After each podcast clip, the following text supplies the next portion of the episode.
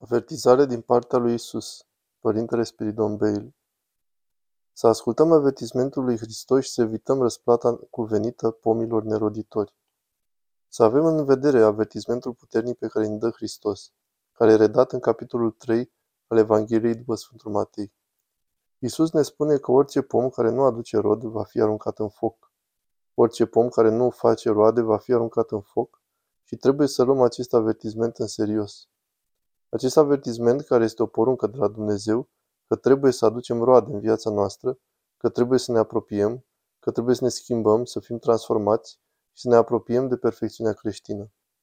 Oricât de departe știm că suntem de perfecțiune, oricât de păcătoși ne recunoaștem a fi. Suntem chemați să ne apropiem și să aducem roade spirituale în viața noastră, iar în ziua judecății Dumnezeu ne va cere acest fruct spiritual. Dar atunci ne putem întreba, ce este acest rod pe care Hristos ne poruncește să îl dăm? Părinții bisericii ne spun că acest fruct spiritual sunt virtuțile. Trebuie să manifestăm virtuțile în viața noastră. Și iarăși în Evanghelia Sfântului Ioan, Iisus ne învață că o mlădiță nu poate aduce roade dacă este tăiată, dacă este separată de viță. Și în același pasaj Iisus ne spune că El este vița și noi suntem mlădițele. Așadar, dacă ne despărțim de Hristos însuși, dacă încercăm să trăim cu forțele noastre proprii, dacă încercăm să realizăm aceste roade spirituale, aceste virtuți în viața noastră fără Hristos, va fi inutil. Vom eșua. Pentru că suntem cu desăvârșire incapabili să aducem aceste fructe fără Dumnezeu. Dumnezeu este Cel care ne face rodnici. Numai Dumnezeu ne dă aceste fructe spirituale, virtuțile. Și dacă nu vom rămâne în Hristos, dacă rămânem în afara trupului său, biserica, atunci suntem despărțiți de El. Nu vom aduce niciun rod și am auzit de la Isus însuși ce se va întâmpla cu acei pomi și ramuri care nu dau roade. Dar fiind membrii botezați ai Bisericii Ortodoxe, doar asta în sine nu este suficient. Trebuie să ne luptăm, trebuie să ne pocăim. După cum ne spune Sfântul Vasile cel Mare, așa cum un soldat este încercat în luptă, așa și creștinul este testat, încercat, antrenat prin încercări, prin lupte, prin ispite. Numai prin încercări și lupte suntem făcuți capabili să aducem tipul de roade pe care Dumnezeu le cere de la noi. Să manifestăm virtuțile în viața noastră. Deci Dumnezeu îngăduie aceste încercări din dragostea Lui pentru noi. Dar suferința prin ea însăși nu ne va salva. Suferința nu are absolut nicio valoare dacă suntem separați de Hristos, așa cum nimic în viață nu va aduce vreun rod, vreun fruct spiritual, dacă nu suntem uniți cu Hristos. Suferința în sine este inutilă dacă suntem separați de Dumnezeu. Într-o lume a individualismului vedem o scădere a conexiunii dintre oameni, o rupere a comunităților.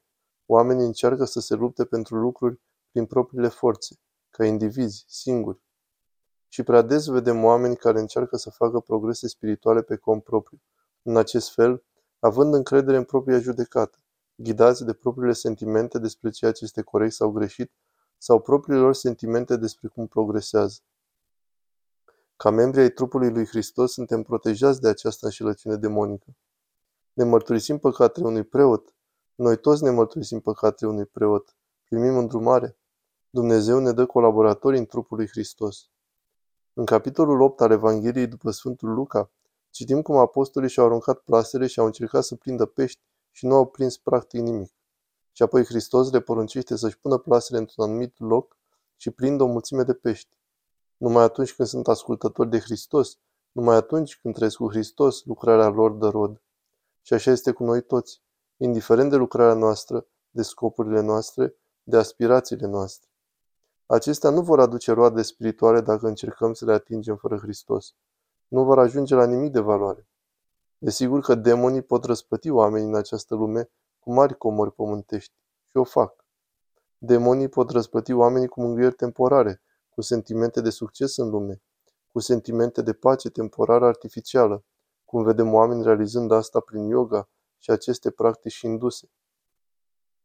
Dar trucul teribil al diavolului este să ne facă să ne simțim atât de satisfăcuți, atât de mulțumiți de lucrurile pe care le putem realiza singuri, încât nu mai recunoaștem nevoia noastră de fructul pe care numai Dumnezeu ne poate face capabil să îl dăm. Budiștii cred că doar prin propriile lor eforturi ajung la iluminare că nu au nevoie de nimic din ce poate face Dumnezeu. De aceea este atât de greu pentru omul bogat să intre în împărăția cerurilor.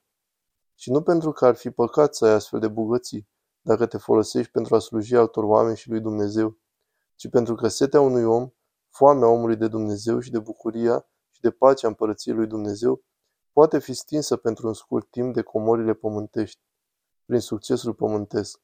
Acesta este pericolul lumii. Poate calma și chiar atenua dorul nostru de Dumnezeu și de lucrurile eterne ale lui Dumnezeu. Dar să nu fim dezarmați. Când Hristos ne dă un avertisment atât de sever, așa cum face adesea, este întotdeauna cu promisiunea și asigurarea a ceea ce ar trebui să facem pentru a evita această pedeapsă sau consecințele de a merge în derivă, de a eșua. Și așa este și cu acest avertisment. El ne spune că dacă ne rupem de viața bisericii, atunci suntem rupți și de Dumnezeu. Și desigur, indiferent câte rugăciuni, indiferent câte cărți sfinte, indiferent câte predici ascultăm pe internet, indiferent câte lucruri citim, doar experiența vie în trupul lui Hristos, experiența vie a lui Isus în biserică ne poate conduce la mântuire. El ne spune că doar dacă mâncăm trupul lui și bem sângele lui, va fi viața lui în noi și numai dacă suntem membri de plin și activi ai bisericii sale, care e trupul său, este posibil acest lucru. Viața veșnică, aceasta este ceea ce Hristos ne oferă nouă din sine însuși, pentru că El este calea, adevărul și viața. El spune că acea viață, viața Lui, El însuși, va fi doar înăuntru nostru. Vom putea fi în unire cu El și viața Lui doar ca membri de plin și activi ai trupului Său. Aceasta este viața veșnică. Viața veșnică cu Dumnezeu. Viața pe care moartea fizică, pe care lumea, pe care diavolul nu o poate lua niciodată de la noi. Regula de viață pentru o persoană perfectă este să fie după chipul și asemănarea lui Dumnezeu. Sfântul Clement al Alexandriei. Prea târziu vor crede în pedepsa veșnică cei ce nu cred în viața veșnică. Sfântul Ciprian al Cartaginei. Să ascultăm avertismentul lui Hristos și să evităm răsplata cuvenită pomilor neroditori.